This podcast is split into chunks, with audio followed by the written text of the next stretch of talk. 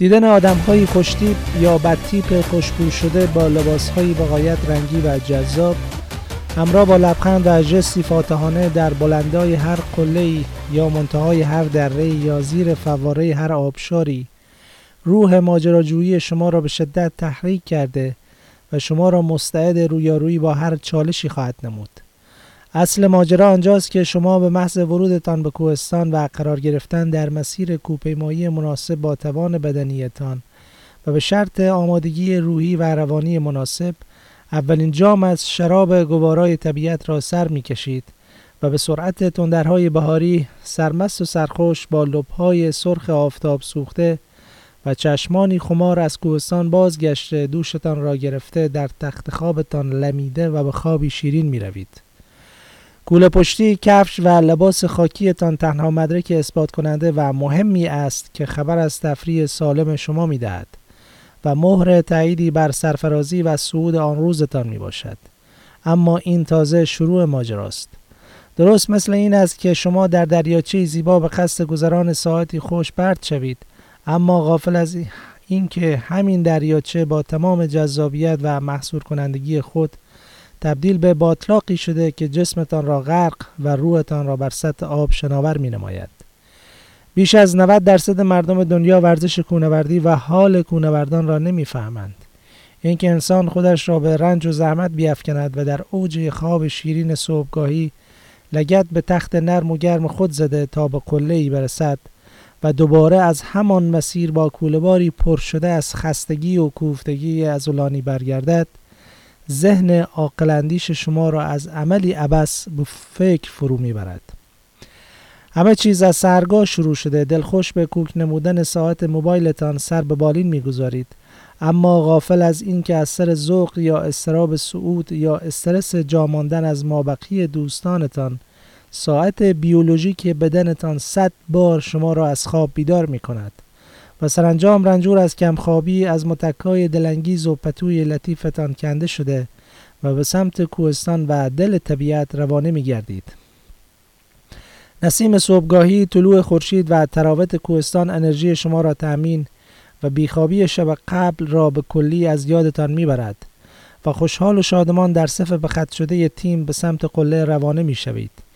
ایستادن بر قله فارغ از هر حال خوش و شادی سعود فکرتان را سخت درگیر گرفتن عکس و ثبت آن واقعه میمون و مبارک می نماید.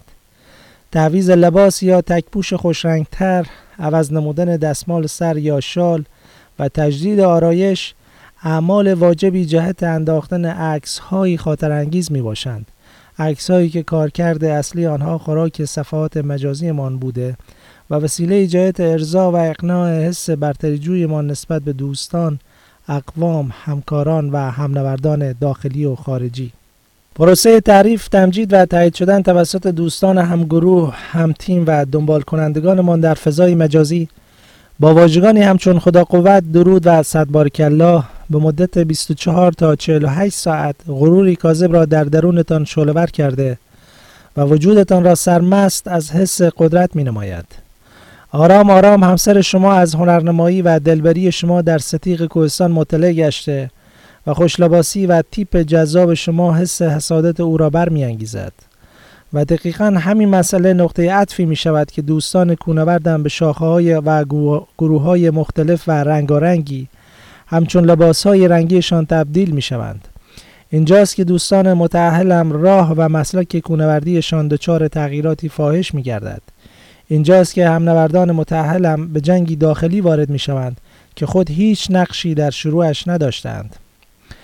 من به تجربه یافتم که کونوردی داشتن قلب و ریه سالم، پاهای پرقدرت، روی پر استقامت و تجهیزات حرفه‌ای نیست. تمامی این ابزار و ملزومات بیرونی و درونی زمانی به کار شما می آیند که خاطری آسوده در درونتان شکل گرفته باشد. موارد نادری دیده شده و سینه به سینه و دهان به دهان نقل گردیده که دوست کونوردمان سعادت صعود به یک قله را بیشتر نداشته.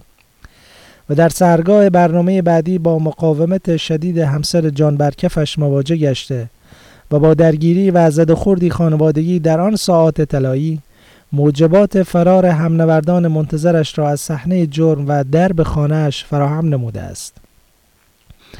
یکی از اصول مدون برنامه نویسی در ورزش کوهنوردی این است که صعودهای بلند هر دو هفته یک بار انجام گیرند. این سیاست هوشمندانه جهت حفظ تعادل و آرامش در خانواده کوهنوردان و جلوگیری از زیادروی ایشان جهت حضور فراوان در کوهستان می باشد. اما با تمامی این سیاست های مدون و غیر مدون بودند و هستند همنوردانی که بعد از یک برنامه کونوردی به مدت چهل شبانه روز از صحنه کوهستان ناپدید شده و هر آخر هفته در خدمت خانه و گردش های خانوادگی با اهل منزل و اقوام دور و نزدیک می شوند. همنوردان گرانمایه‌ای که همسرانشان با تمام مشقتها، مشکلات شخصی، خانوادگی و عدم علاقه به این رشته ورزشی خودشان را به دامان کوهستان انداخته تا چشم از همسر زیبارو و بلند قامتشان بر ندارند. و یا بلبلی خوشنوا یا گلی خوش سیما دل از دلبرشان به یغما نبرد. این اشاق کمربسته خیلی زود زیر سختی و سنگینی کوهستان خم شده. کامشان تلخ گشته و لذت سودهای شیرین همسرشان را از چشمش در میآورند. های عاشق بیشه ای را دیدم که فقط راضی به حضور و شرکت همسرشان در برنامه های کونوردی مردانه می شوند تا از برگ گل نوبهارشان در مقابل هر نگاه تقیانگری محافظت و مراقبت نمایند. هستند همنوردانی که به اندازه قیمت تجهیزات خریداری شده و هزینه شرکت خود در برنامه های استانی و کشوری مجبور به پرداخت باج سبیل به اهل منزل می شوند تا مرهمی بر زخمهای جانکای دوری چند روزه و شادی تقسیم نشده دلبندشان در غیابشان گردند. همنوردان مجرد هم, هم با چالش های متشابه دست به گریبان هستند. کونوردان مجردی که به محض انعقاد عقد زوجیت آرزوی حضور مجدد بر فراز قلل مرتفع و طبیعت زیبای کوهستان را به خواب بردند. خوششهرگان و خوشتیپان مجردی که از ترس وداع اجباریشان با کوهستان تن به ازدواج نمی دهند و خودشان را به عقد دائم کوهستان درآوردند. یاران دلباخته ای که در موسم عاشقی و شب خواستگاری شرط اول ازدواجشان را ادامه کوهنوردی قرار دادند اما به محض ثبت اسم زیبایشان در شناسنامه همسر دلبندشان برای همیشه با کوهستان وداع نموده و اولویت روزشان کار و رد و فتق امورات منزل گشته کونوردان آقا و بانویی که به یمن حضورشان در کوهستان و آشنایی با این طبیعت دلانگیز معمن و معوای حقیقی خود را یافته و قید همسر غیرتی خود را زده و خورده کاغذهای سند ازدواجشان را به دست باد سرد قله سپردند. زوجهای کونوردی را می‌شناسم که بدون همسرشان جرأت و جسارت رفتن به کوهستان را نداشته و ندارند. و پا جای پا و همراه و همنفس همسر سینه سوختهشان گشته.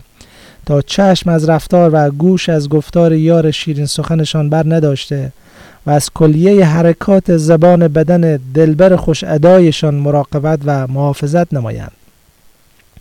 آری شما کوهنورد نیستی و فقط خنده و طنازی کوهنوردان را در page اینستاگرام یا وضعیت واتساپ یا یا صفحه فیسبوکشان دنبال می‌کنی.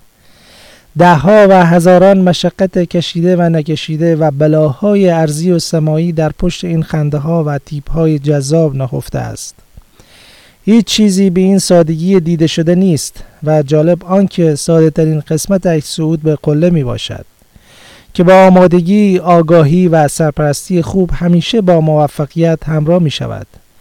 اگر تازه وارد هستید حواستان به چالش های پیش رویتان باشد تا اولین صعود آخرین صعودتان نگردد و شیرینی حضور در کوهستان در کامتان تلخ نشود.